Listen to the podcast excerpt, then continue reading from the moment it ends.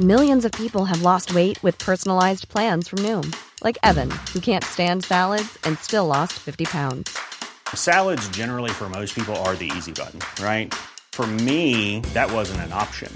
I never really was a salad guy. That's just not who I am. But Noom worked for me. Get your personalized plan today at Noom.com. Real Noom user compensated to provide their story. In four weeks, the typical Noom user can expect to lose one to two pounds per week. Individual results may vary. I'm Sandra, and I'm just the professional your small business was looking for. But you didn't hire me because you didn't use LinkedIn jobs. LinkedIn has professionals you can't find anywhere else, including those who aren't actively looking for a new job but might be open to the perfect role, like me.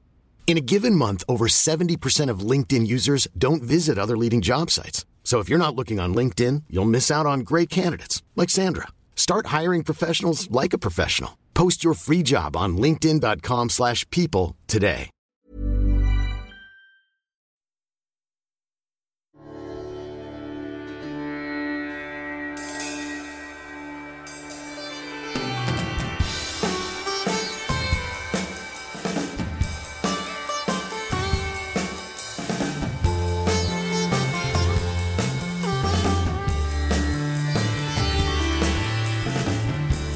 Hi there!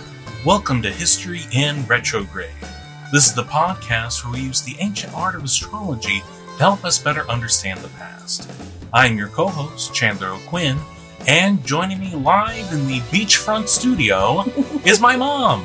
Hi, Mom! Hi, Chandler. How are you? I'm doing very well. Are you ready to begin another grand experiment? I am. I'm very excited. Let's go. All right, let's give it a whirl. Let's give it a whirl. Hello, everybody in the whole world. I'm so excited that we're back. I'm so happy that you're listening, and I'm so happy that you like the show. And if you're new, welcome. We're so happy you're here. Yes, we are uh, so happy uh, to have the support of people uh, all around this uh, great nation of ours, all around this wonderful world. Uh, thank you all so much for tuning in. Uh, for those of you, if this is your first episode, the way that we do things here is that in a moment I will give my mother the astrological birth data of a random historical figure. She will input that data into the back computer and out will come the astrological birth chart, where all the planets, moons, and stars were at the moment that this figure was born. Uh, she will then do her best to give a blind reading of this chart, telling us what she can about the person's personality traits, motivations, um, fortunes of uh, this mystery history guest. Uh, I will then reveal to her uh, who our historical figure is, give a little background about the person, then we'll come together at the end and figure out how accurate the chart was at predicting what that person would do. And without any further ado, let us begin. Okay. This is a female. All right. Born on the 7th of August. All right. 1876. Ooh. Okay. At 1 p.m. Woo! We have a time. That's so good. Okay, where in the world? The Netherlands. the Netherlands. There we go. Okay, and a town? I'm going to go ahead and just start spelling it. okay. Uh, L E E Uh-huh. U W Uh-huh. A R D E N. This one? Yes. Leeuwarden, I might think that's pronounced. All right. So this historical figure born the 7th of August, 1876 at 1 p.m. It is a female Leeuwarden, Leeuwarden, the Netherlands, Holland. Wow. Okay. Um wow. Um um there is a lot going on in this chart. So, um let me start with going through the planets and their placements. So this person has sun at 15 degrees Leo, moon at 10 degrees Pisces, Mercury at 17 degrees Leo, Venus at 14 degrees Cancer, Mars at 17 degrees Leo, Jupiter at 22 degrees Scorpio, Saturn at 6 degrees Pisces, Uranus at 20 degrees Leo, Neptune at 5 degrees Taurus, Pluto at 24 degrees Taurus, and North Node at 20 degrees Pisces, with Chiron at 0 degrees Taurus, with their ascendant at 12 degrees Scorpio. Um, this is a lot. Uh, so much. Leo and Taurus with the Scorpio and the Pisces, which is um, basically all of this Scorpio energy and, and Taurus energy is squaring all of this Leo energy, which is making for a very combustible situation. Um, if this is the right birth time, we have this rising of 12 degrees Scorpio. And we have Jupiter in Scorpio at 22 degrees in the first house. So having Jupiter in the first house, Jupiter is expansion and uh, big a lot. Um, having Jupiter in your first house can make you um, a, a lot. Make it can make you a lot. It can make your personality huge. It can make your body actually round if you enjoy these Jupiter things. But this is Jupiter in Scorpio. So Scorpio is introverted and protective and mysterious. And Jupiter is basically about that's so opposite because Jupiter is out and big and and and lively and um I always think of Jupiter as uh, the ghost of Christmas present from Christmas Carol, the big jolly whoa, you know, ghost of Christmas present that is in the feast and you know the robes and that reminds me of Jupiter but um yeah, so this is an interesting placement of Jupiter. Then we have second house Sagittarius. There's nothing in that house. Um, but having Sagittarius on your second house would be a very cavalier way of dealing with finances and belongings and almost like your joy in your um in your uh, what you value is like travel and exploration and and discovery and maybe intellectual pursuits and adventures. Third house, the house of communication, is ruled by Capricorn. There's nothing in that house.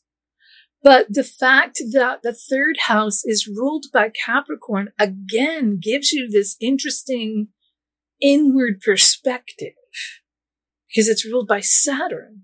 And that means that the situation with early childhood, elementary school, siblings, early home life, communication, all of these things somehow had a restriction of some sort on them or, or teaching.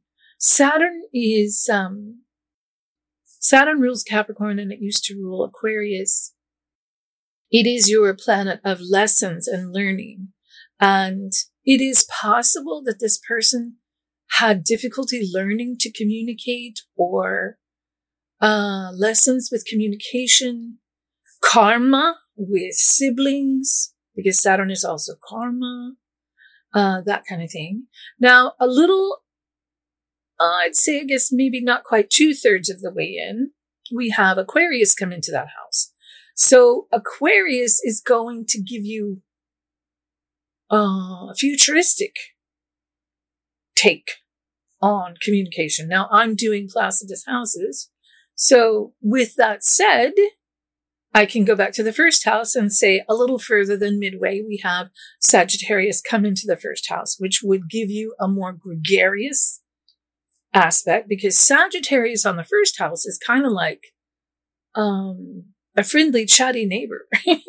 very, um, uh, very, uh, very good with, uh, small talk and, and, and, and, um, uh, friendliness. You know, like when you just do, you, you're in the grocery store line. Some people don't speak to the checker. Someone with Sagittarius placements would always speak to the checker and, and, and make them feel comfortable, etc.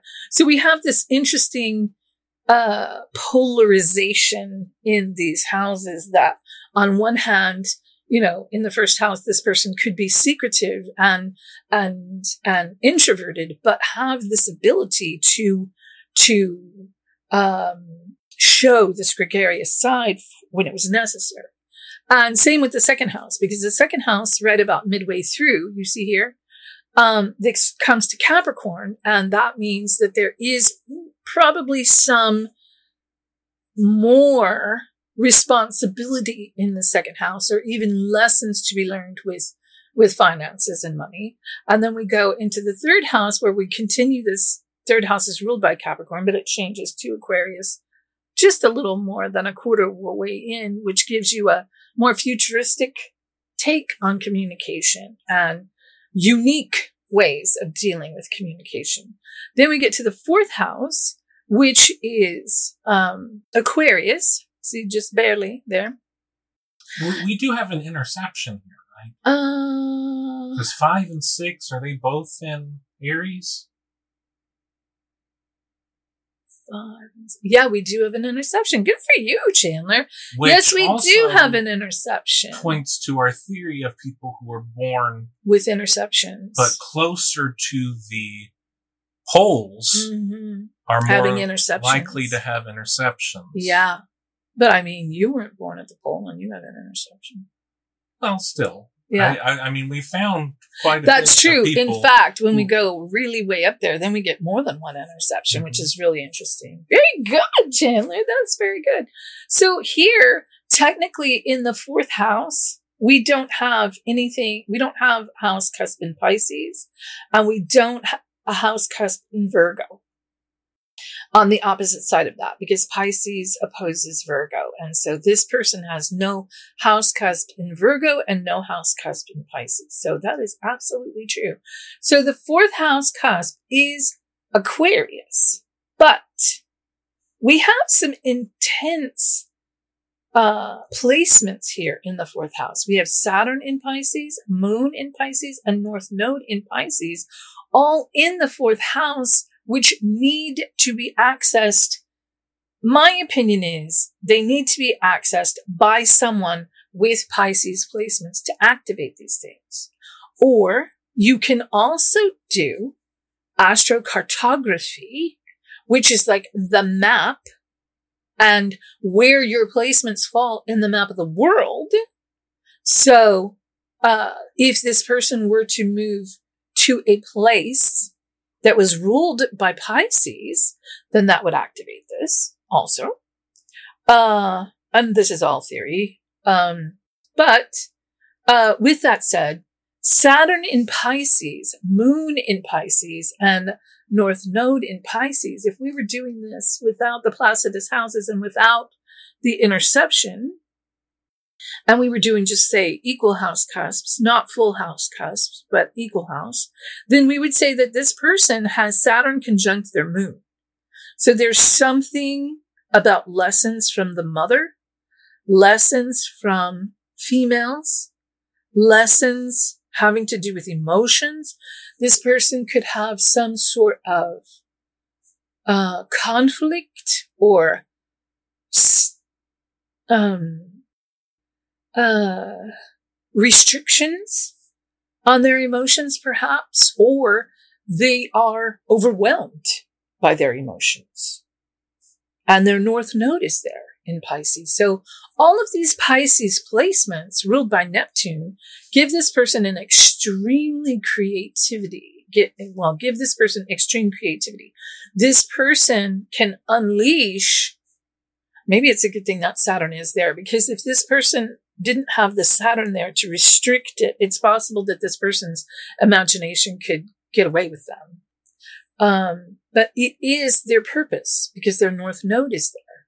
So they are supposed to be wandering in these realms of imagination, uh, creativity, um, even, uh, spiritualist, um, studies, uh, things like that. Then fifth house cusp and sixth house cusp are both Aries because of the interception.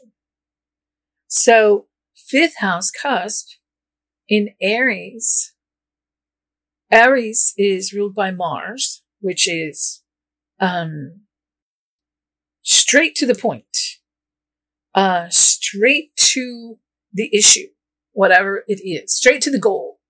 No hedging anything, but there's nothing in there. But fifth house is ruled by Leo, which is children and entertainment and entertaining and leadership and romance. Uh, those are some of the things. And then sixth house is work.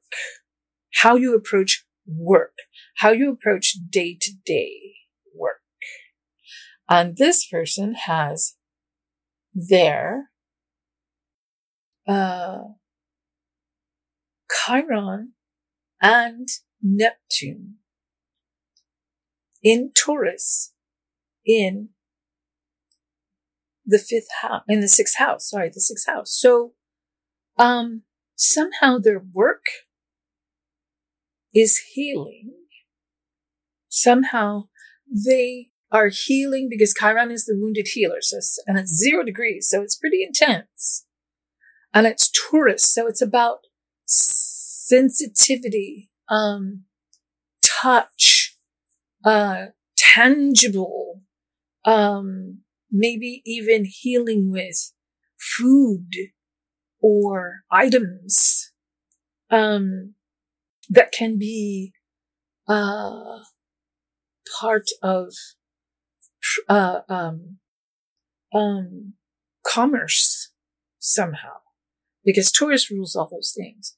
But Chiron is kind of a a Pisces aspect, and Neptune is absolutely a Pisces aspect because it rules Pisces. So we have two planets, this Chiron and this Neptune, that are very healing, but also that Neptune is imagination again. And somehow we use the imagination with the work and the healing with the work. Um, it's in Taurus. So, um, earthy, very earthy. Then seventh house cusp is Taurus and we have Pluto there in Taurus. Pluto is your planet of death and rebirth. Pluto is power. Pluto is hidden things. Pluto is secrets. Pluto is taboo. Pluto is supernatural. Pluto is uh, sexual. Um, all of those things that are connected with Scorpio. And this person has it in their seventh house in Taurus. So powerful partners or a powerful partner, uh, possibly even a partner who was um, very successful in commerce, meaning commodities like oil or things that come from the earth, even. Uh, possibly. But then also maybe a partner that is, uh, maybe taboo or supernatural or any of those things that have to do with Scorpio. Secretive. A spy. Um, then eighth house is ruled by Gemini. And in the eighth house, we have Venus in Cancer, because about midway through the eighth house, we switch to Cancer. Venus in the eighth house. Uh, Venus is gifts and giving and love and um,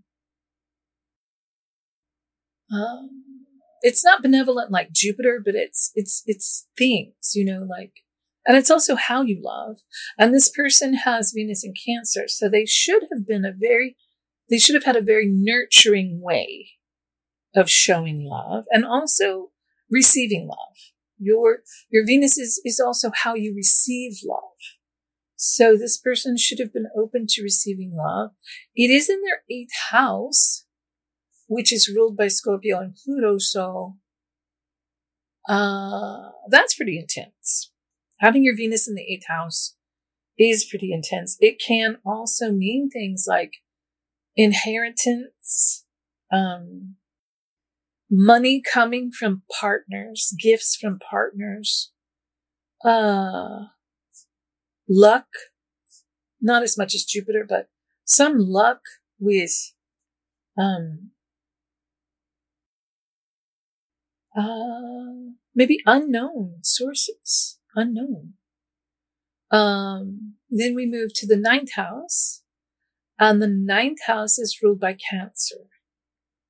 In this ninth house, we have the sun in Leo at 15 degrees, Mars conjunct Mercury at 17 degrees Leo, conjunct the sun, with Uranus at 20 degrees Leo, conjunct all of that. So all of these planets, the sun, Mars, Mercury, and Uranus in Leo are conjunct in the ninth house. So ninth house is ruled by Jupiter and Sagittarius. And it is world travel, um, higher education, as in like university, professor, but it could also be a spiritualist, like uh, someone who is um,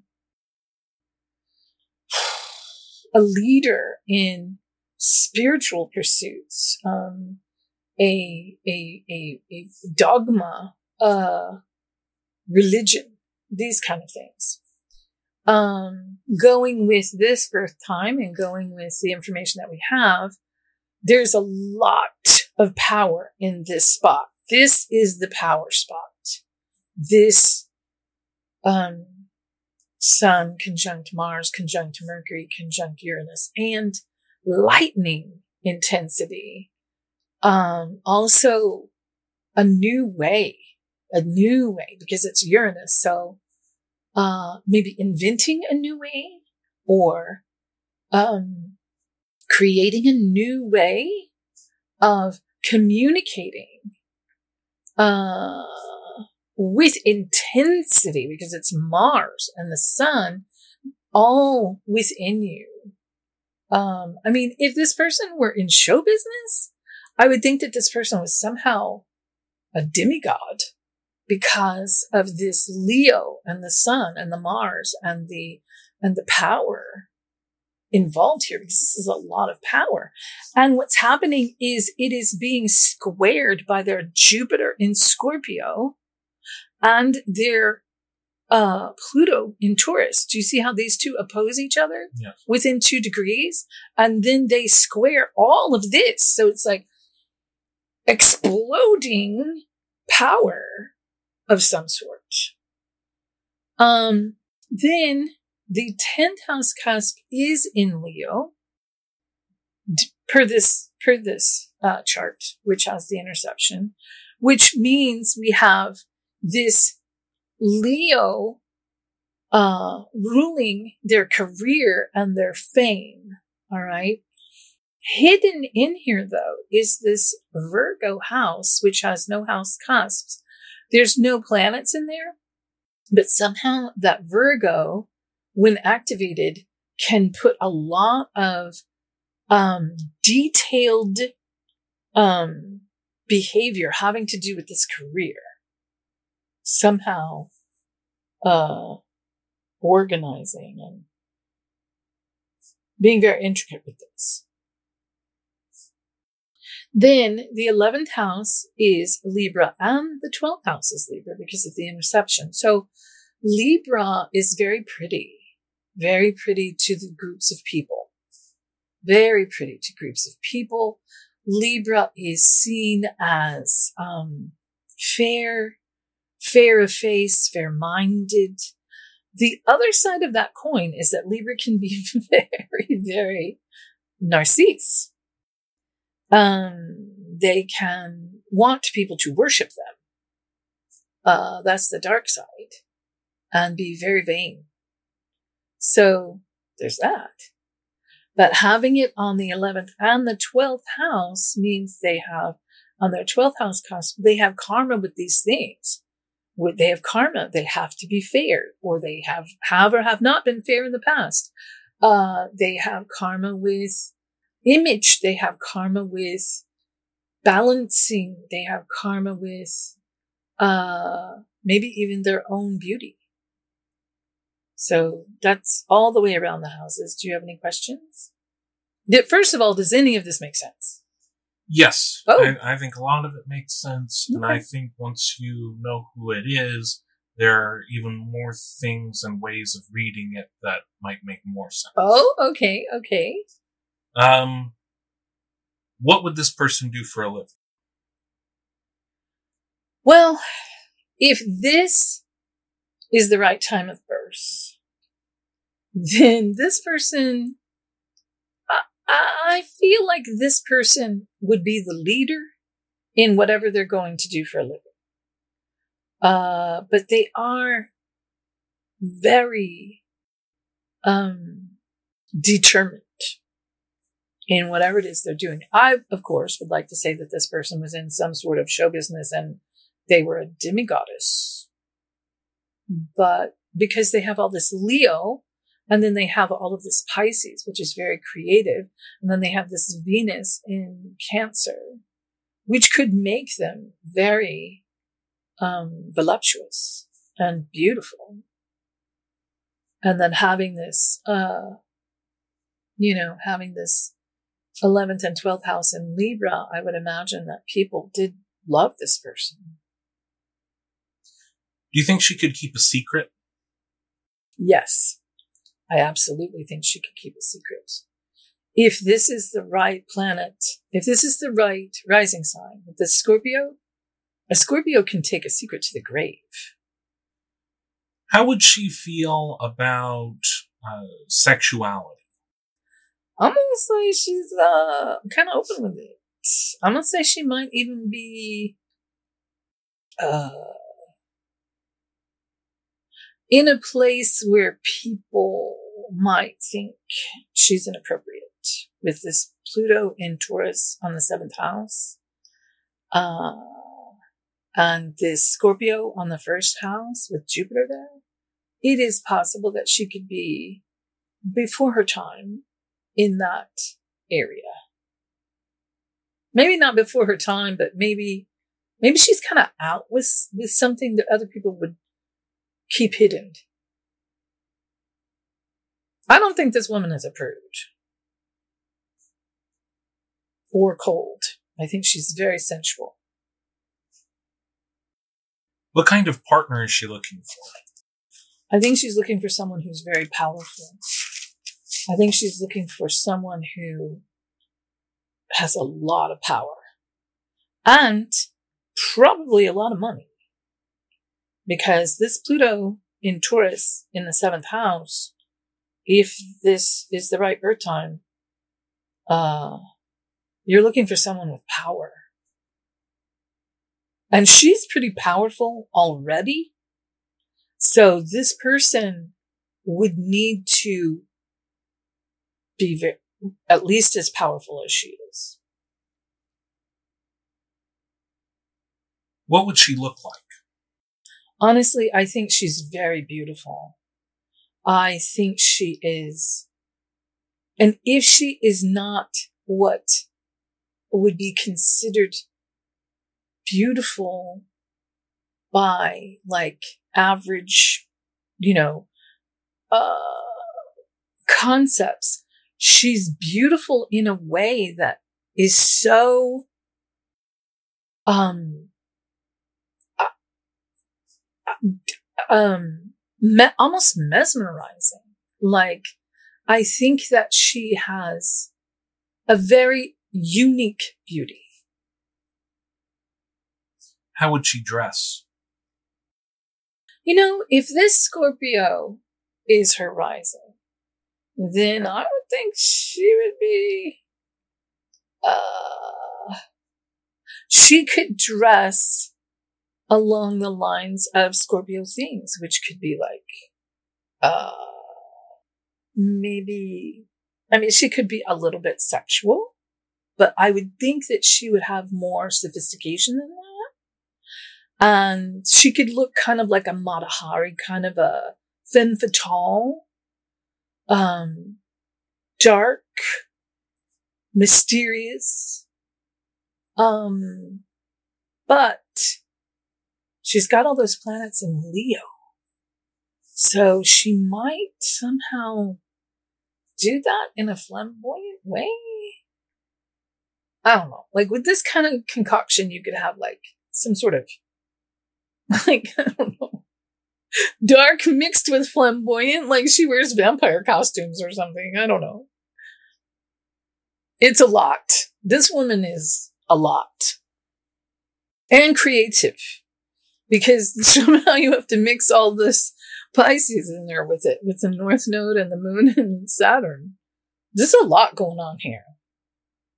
You're not going to miss her when she comes down the street. She might come with a parade. I don't know. There's a lot going on here. I mean, because you have the, the conflict between the Scorpio and the Taurus and all that Leo. And then the Pisces, which makes her probably weird. Um, it's a, this is a lot. Do you have any other final first impressions? Um, I think that this woman could have been, um, with this Uranus and Leo conjunct all of this Leo. Like she could have been a filmmaker, um, because of the Uranus and the new, you know, the new way.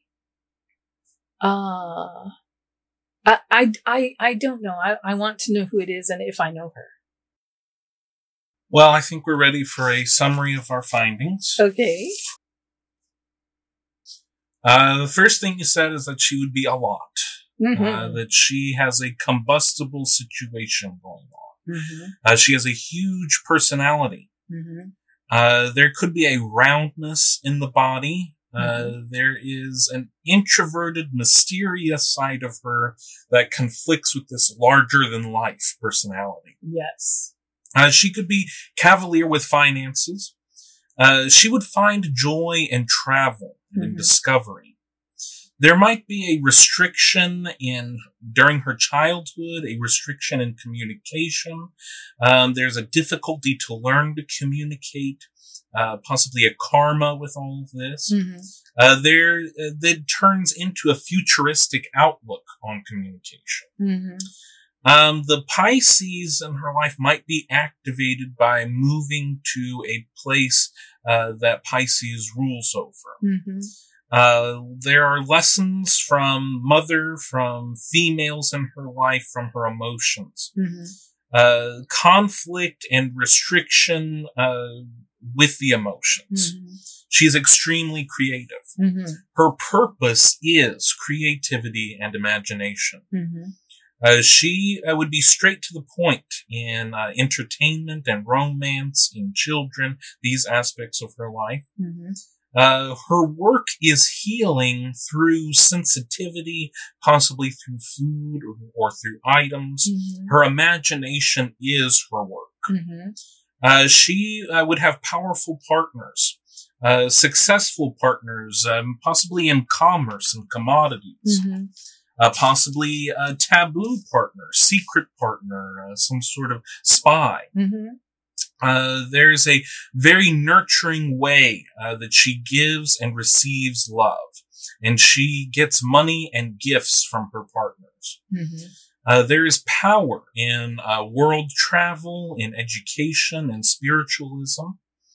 Uh, she would find a new way, an innovative way in communicating uh, with intensity. Uh, if she went to show business, she would be some sort of demigod Mm-hmm. of show business. Mm-hmm. Uh, she uh, would be devoted in her career. She would be very pretty to groups of people, Mhm. uh, a fair beauty, um, possibly narcissistic, vain. Mhm. Uh, there's a karma with her beauty, with her narcissism, with her image and her beauty. Mhm. Uh, whatever she does in a career, she would be a leader in her career. Mhm. Uh, she'd be determined. Uh, if she went into show business, she would be some sort of demigod. Mhm. Uh, she'd be very voluptuous. People loved her. Mhm. Uh, she could keep a secret. Uh, she uh, might have an open sexuality. Um, people uh, would think she's inappropriate at times, Mhm. possibly ahead of her time. Uh, she'd be out there, not approved, not cold, someone Mhm. who's very sensual. Uh, she is looking for a powerful, wealthy partner, someone who is equal or more powerful than her. Mhm. Uh, she would be very beautiful in a mesmerizing way, a unique beauty.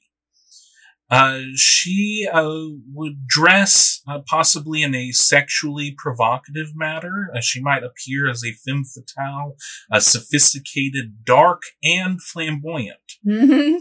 Uh, this woman is a lot. Yeah. Uh, she is very creative. Uh, you are not going to miss her when she uh, enters a room. Mhm. Uh, there might be a parade announcing her arrival. Uh, she is probably weird. Mhm. Uh, she could have been a filmmaker. Mhm. Is there anything that I've left out? I'm just, you know, these planets are so powerful.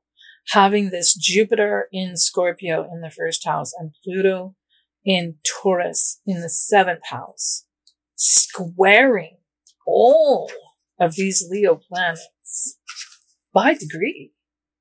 It's just, uh, so much.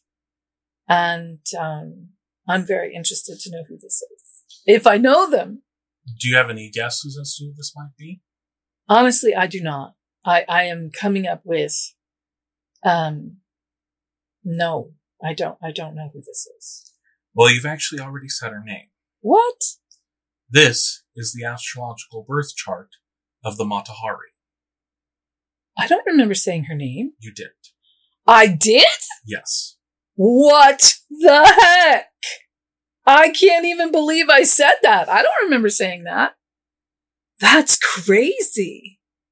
Yeah, this woman is intense. Oh, please tell me all about her. Uh, so the Mata Hari uh, is uh, one of the most recognizable symbols of turn of the century uh, female. Now we would call it empowerment, uh, sexuality. Uh, she took Europe by storm with her uh, provocative uh, dances and her bringing of Orientalism uh, into uh, the dance culture of uh, and the theater culture of Europe uh, and is known as uh, a, a, a spy uh, during World War One, uh, and was uh, executed by the French government uh, for uh, her uh, double agent status. Uh, so uh, the Mata Hari uh, was born uh, Margaretha Gertrude Zelle uh, in August of 1876. Uh, she was born to Antje and uh, Adam Zelle.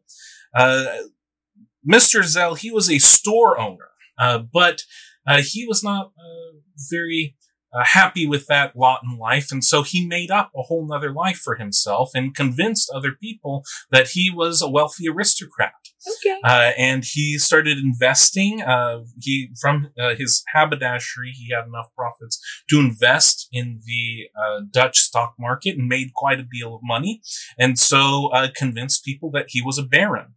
Uh, and so uh, Margaretha grew up believing uh, that she, or at least thinking of herself as a wealthy princess.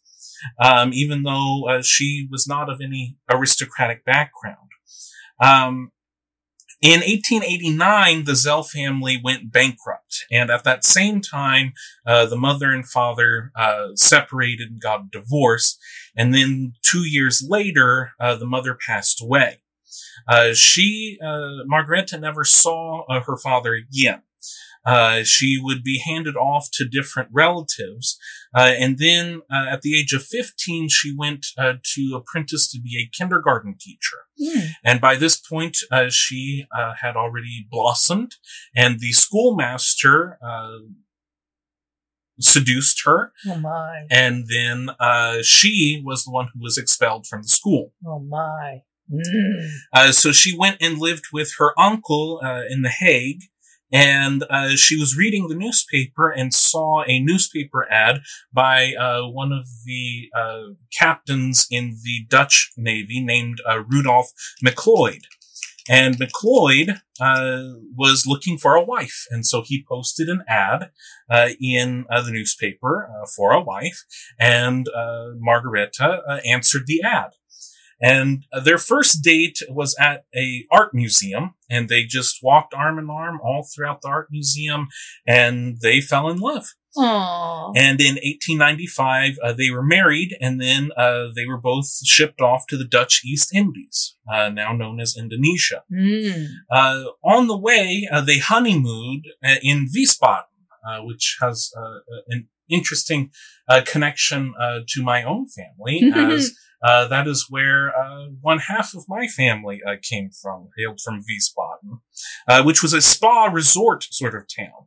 And so they honeymooned there, and it is here that MacLeod started to demonstrate uh, some of the more negative aspects of his life. Mm. He was an abusive alcoholic, he was very jealous, and a philanderer. And so as Margaretha went through the spa, she caught the attention of many men, and her husband was not very um, receptive to all this uh, and uh, physically abused her. Oh no! Uh, they uh, then left uh, from their honeymoon and arrived in Java.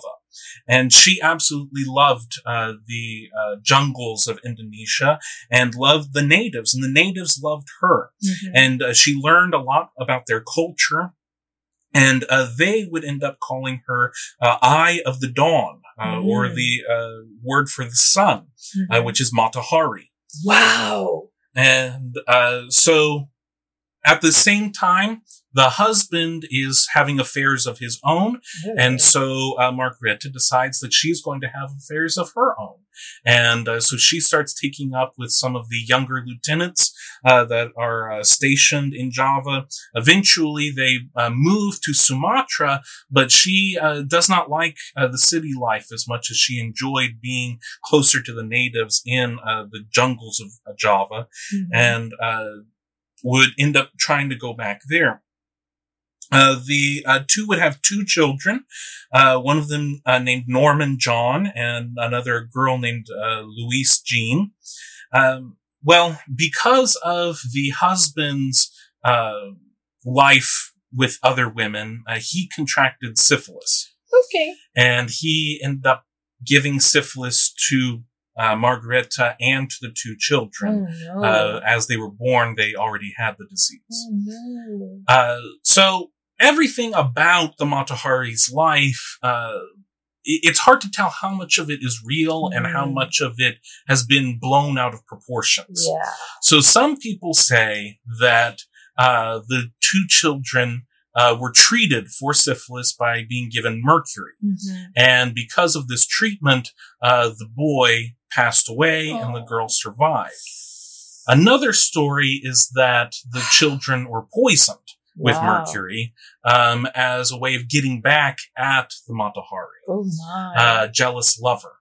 Uh, it, I've I've seen both of them, and I'm not exactly sure which one is correct or not. But Norman did pass away, and this was the sort of final straw uh, for uh, the marriage. They Yeah. end up going back uh, to the Netherlands, and she is the one who files for divorce against MacLeod. Yeah. Uh, she initially gets cut. Well, this is another thing where it, I've seen both stories. One of the stories goes that she gets custody of the little girl, uh, and then when uh, sh- the girl is visiting uh, with MacLeod, uh, he takes her uh, and does not give her back. Oh. And uh, she. Uh, Margaretha did not have the means of fighting in Oh. court, and so she went on to live another life Oh, um, no. always wanting to have her little girl back in her life. Oh. Another story says that he gets custody outright. Um, uh, I'm not exactly sure which of these two uh, is correct, but by any means, by 1903, uh, Margaretha Zelle is back, uh, or she has now arrived in Paris. And she would later be quoted as saying that all runaway wives go to Paris. Oh. Uh, and uh, she arrives and uh, already has been learning so much from her time uh, in the East Indies uh, and wants to be a performer. And so she starts working for different circuses uh, in the area. And then by the next year, she develops this whole character of the Mata Hari Mhm. and uh, she starts performing uh, in uh, March of uh, 1904, and uh, she performs this. Uh, I mean, what would be considered, uh, especially at the time, a very sexually explicit show. Yeah. Uh, she was wearing a full body stocking, uh, and then on top of that would be a uh, bejeweled uh, bra, uh, and then she had these veils, uh, sort of like the seven veils that she would remove one by one through her elaborate dance, and then at the end leaving just uh, the brassiere and the body stocking. uh-huh. Uh, and in some shows, uh, people say that there wasn't even a body stocking anymore. Mhm. Um, and uh, this was uh, just completely took the Parisians uh, uh, by storm. They, they they had never seen anything quite like this before, and she was bringing with her a culture um, that they weren't really familiar with. The East Indies. Um, it was sort of uh, uh, uh, unknown, and so she kind of got away with making up things as she went along Uh-huh. uh, that weren't necessarily a part of that culture. She also got away with uh, the sexual explicit parts of this by claiming that this was for educational purposes, that she was showing people what the temple dances were in Indonesia, Okay. uh, which isn't exactly uh, true, but she got away with it. Um, she uh, would then travel from Paris. Uh, she would travel all around Europe. Uh, she would uh, go to Berlin, Madrid, St. Petersburg, Milan, uh, and at the same time, uh, she is what is described as a professional courtesan, Uh-huh. uh, which uh, some people might call a prostitute. Mhm. Um, but uh, there is a, a difference between the two. Um, a courtesan uh, of this time uh, would have very select few people uh, that uh, they would be sleeping with, and instead of outright cash being exchanged, it would be jewels, it would be furs, it would be clothing, it would be all these things that they would be given uh, in uh, in lieu of some sort of cash payment uh, for these uh, sexual acts. Uh-huh. And so in this role, she is betting aristocrats, artists, uh, academics, wealthy businessmen, uh, the crown prince of Germany, uh, people of high status from all over the continent. Um, and this is uh, sort of how she makes her career. She is uh, doing these dances. Uh, she is being photographed, and she is this uh, professional uh, courtesan. Mhm. Um, and she's not really someone who has a, a home. She is the definition of an independent woman. Mhm. Uh, she uh, takes uh, what these men give her and then can leave them behind as she goes to some other um, country. Uh, and this is all very well and good in this time period of the turn of the century. But there is something that is brewing off in the distance, which is going to affect the way that she can lead this kind of life. And that is the First World War. Mm-hmm. In uh, 1914, uh, there were so many women who were now copying her style of dance and her performance that uh, she found it difficult to find a job for herself. Uh-huh. And uh, so she leaves Paris behind and she is in Berlin in the summer of 1914 uh, when the Archduke is uh, Ferdinand is assassinated and Germany declares war against Russia and France. At this point, uh, the Germans don't trust her because she's lived most of her life in France. Mm-hmm. Uh, so they confiscate all of her furs and her jewels and all of her money in the bank. Mm-hmm. So she is left penniless. And uh, she is able to convince uh, one of her um, uh, wealthier financiers back in the Netherlands to allow her to go back home to The Hague. Mm-hmm. And so she gets a train ticket to go to The Hague, and she spends most of 1915 there. Uh, so the Germans think that she might already be some sort of French spy. Mm-hmm. And uh, the English, because she's just come from Berlin, think that she's some sort of German spy. Mm-hmm. And so MI5 is tailing her while she's in The Hague. And all of their reports say that she's just a very bored woman, mm-hmm. that she's just staying in this home. She has nowhere to perform. She's not really seeing uh, that many of her high status lovers anymore. But she does start communicating with the head of German intelligence in the Netherlands. Mm-hmm. And she makes a deal with him. Uh, he proposes that she become a spy because she has all of this experience with all of these different people of all these different ranks in the military already. So just continue to do that, but then hand over any secrets that she has over to the German uh, crown. Uh-huh. Well, for that, uh, they uh, give her an initial payment of 20,000 francs. Mm-hmm. She views this as just payment for all of the things that the Germans took from her. Uh-huh. And so she accepts the payment, but has really no uh, inclination of actually following through with this. Uh, of being a German spy. But she is given the code name H21. Mm-hmm. Uh, and uh, after a few months, uh, she returns to France. And in France, the French uh, intelligence have the same idea that she already knows all of these people, uh, that uh, it would be easy to stick her as some sort of honeypot. She already had a sexual affair with the Crown Prince of Germany, reintroduce them and start getting secrets from the Germans to pass over to the French. Mm-hmm. And so they strike up an agreement to do that. So she is at this point a double agent where both of the warring countries believe that she is working for them. Mm-hmm when really she's still just trying to live her independent life, doing whatever she wants. Mm. But in a way, she's kind of gotten in way over her head in all of this. Uh, she, uh, concocts this idea with the French intelligence uh, to allow her to pass through Spain and take a boat over to Germany where she can seduce the crown prince and start giving secrets over to the French. Uh-huh. All of this is because now in her 40s, she has actually fallen in love or what she says, she has fallen in love for the first time. Uh-huh. And that is to a Russian uh, a commander uh, okay. uh, named uh, Vladimir Maslov, who is 23. Oh, oh, oh, okay. Uh, and she is trying to uh, work out a special agreement to allow her to go to the front to be with Vladimir Maslov. Oh. So she's hoping that she can get all of these things working in her favor so that she can be with who she actually wants to be. So she goes to Madrid. Uh, she uh, goes uh, and takes a ship, and the ship is boarded in the English Channel.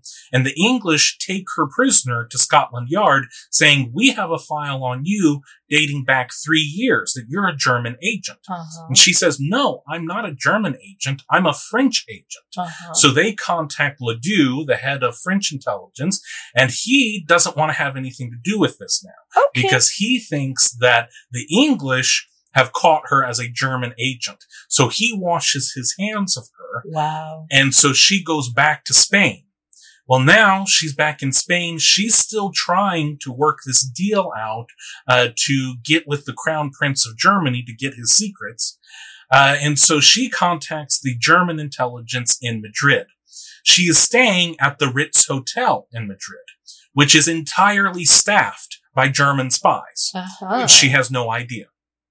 So she starts talking with the uh, German intelligence about that she is H21, that she uh, wants to have a meeting with the crown prince to give him the secrets she's got on the French. And then as soon as she gets out of that meeting, she writes a letter from the hotel to the French intelligence Oh, no. saying that she's got a lead on how to get to the crown prince. Her mail is then read by the German spies and they allow her to leave Spain and she goes back to France. But then they send a telegram in a code that they know the French have broken saying that the Mata Hari is H21, that she is a German agent, that she is going to do all of these things for the Germans. Mhm. That is intercepted by the French, and when she arrives in Paris, she is then arrested. Yeah. Uh, she is uh, held uh, for many months uh, in uh, in prison. There, she's interrogated uh, over seventeen times. Uh, each time she's she doesn't really have a whole lot to reveal, and she keeps pleading with them. I'm working for you. I'm working for Ladoux. I'm I'm I'm a, a French agent, if anything. Um, but then they are finally able to provide the German telegram, which says that she is H21. Mhm. Uh, this is all happening uh, in the summer of uh, 1917, uh, which is after the battles of the Somme and Verdun, and the French are completely exhausted and actually starting to mutiny against their officers. Mhm. Uh, one uh, aspect of this mutiny leads to the death of 50,000 French uh, soldiers. Wow. Uh, this is all happening during her trial, and so they just tag this on to the trial, saying that because of the Mata Hari's treachery, 50,000 French soldiers are dead. Oh no. So uh, the uh, jury uh, who is at the trial uh, sentences her to all eight counts of treason. Oh my. Uh, and on top of all of this, uh, during the uh, prosecution, um, Maslov, uh, the Russian lover, uh, says that he had no intentions of ever marrying her and that uh, he didn't love her to save his Oh. own skin. Okay. Uh, so uh, in October of 1917, uh, she is sentenced to death by firing squad. Uh, the uh, Mata Hari uh, went out uh, on that cold fall uh, morning uh, wearing the finest furs and jewels that she could still get her hands on Mhm. and uh, she uh, went up against the wall. Uh, there were uh, 12 uh, French soldiers who were there uh, to execute her. Uh, she refused a blindfold. Mhm. Uh, she blew a kiss to the Catholic father who uh, Wow. read her her last rites, and she blew a kiss to the French uh, officer who was commanding uh, the firing squad. Yes. Uh, she then gave a, a large smile, and uh, the officer gave the order to fire. Nine of the twelve shots missed. oh my gosh. Three hit her, one Ugh. of them right in her heart. Oh, that's lucky. Uh, she fell uh, to her knees, uh, and she was still smiling uh, as as she bent uh, backward uh, with her face facing the sky. Uh, and one of the reporters who was there, seeing all of this, uh, recorded, "My God, the woman knew how to die." oh my gosh. Uh, the legacy of the Mata Hari is uh, shrouded in mystery. Um, what do, especially in regards to all of the espionage and the things going on during World War One, uh, there are just now documents that are coming to light a hundred years on, where the prosecution admits that in these documents they didn't have enough to truly um, uh, uh, execute her for, and that they made up all of these things to Sure connect her uh, with the 50,000 who died, uh, just so that they could have a PR victory uh, over all of this. Yes. Uh, it is very difficult to tell if she was an actual German agent, if she was a French agent, if she did any work for either side, or if any of her plans actually would have worked. Um, it, is, uh, and, and because of all these things that are coming to light, uh, her legacy is now being, um, uh, re-examined. Uh, there are museums that are open, uh, in the Netherlands dedicated to her life and legacy because when you look at her career, uh, in popular culture, she is, really sort of the first one, at least in the 20th century, um, to uh, blaze this trail for other female uh, performers to follow. Mm-hmm. There is mm-hmm. a direct line that you can draw from the Mata Hari to uh, the vamps of the silent era uh-huh. to, uh, I mean, many of the big Hollywood stars like Joan Crawford would end up playing the Mata Hari. Right. Um, and then drawing that to Madonna and Lady Gaga and all the people we have today who look at this sort of dance and owning of sexuality as empowerment, that can all really be traced to the Mata Hari. Uh, so uh, a truly uh, remarkable figure, and I think that the chart uh, bears out a lot of uh, what she would end up doing. Absolutely. That is so very, very interesting very interesting to this, you know, Libra on the 12th house of the scales of justice, karma with justice. Um, wow, because, you know, who knows what she was really doing at all mm-hmm. because none of what she said could have been true. Mm-hmm. Everything she said could have been true. Right. So, uh, yeah, very, very interesting. And the sun being, you know, Leo the, rules. The eye of the dawn and the sun and Mata Hari. Yeah, all having to do with Leo yes. and the sun. Wow, very interesting. I was looking at the pictures of her while you were uh, telling all about her. And honestly, I would have expected her to be a more buxom than she was. And that was one of the reasons that she never removed the brassiere. Because she's not. Right. Interesting because, you know, having this Venus in Cancer, I would think, and having this Jupiter, if this is her first house, you know what I mean? Mm-hmm. It doesn't matter really where all of these things fall because no matter what her time of birth was, we are going to have Jupiter and Pluto squaring all this Leo, no matter what. So that is a lot of intensity and energy.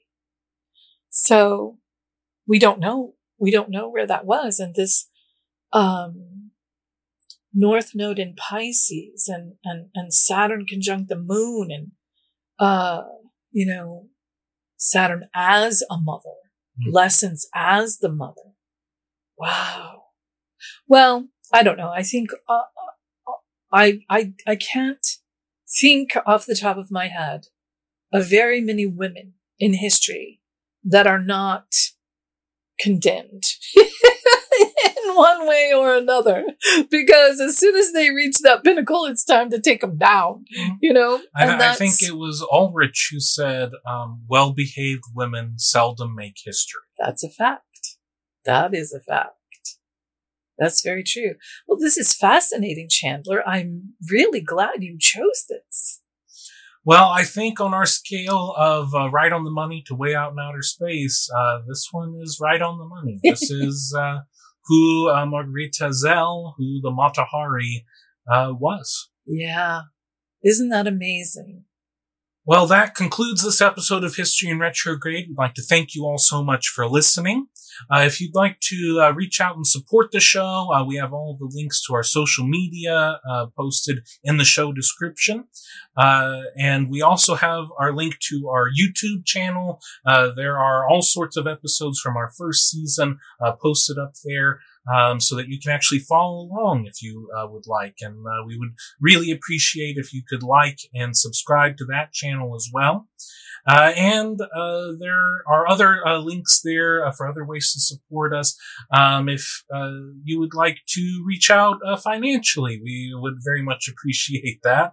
Um, we have a link to our PayPal account where any little bit helps us to create a better quality show and expand our audience. And if you would like to be your very own mystery history guest, we can make that happen. there is a link provided to Chandler's mom at History And uh, you can follow that link and uh, find out more about how you can get your own chart read, uh, the chart between you and that special someone, uh, even if that special someone is four legged. That's very true. And you can find all the links to everything at our website, which is www.historyinretrograde.com. And we thank you so much for all the donations we have received. They are very helpful and do help so much. And we thank you very much for that. And thank you for liking and sharing the show with other people. It helps us grow the show and helps us um, just sort of spread out all over the world. And um, I think that you know, if you do enjoy what we're doing and you do want to follow along, like Chandler said, go to the YouTube channel. I have posted uh, almost the entire first season. I am in hiatus myself right now for the moment, taking a little break, but um, I'll be back on that as soon as I can. Uh, as always, in conclusion, uh, as long as your houses are in order and the stars are aligned, everything will be just fine. Everything's going to be just fine. Thank you so much for listening. We love you. Bye bye. Thank you so much. Bye bye.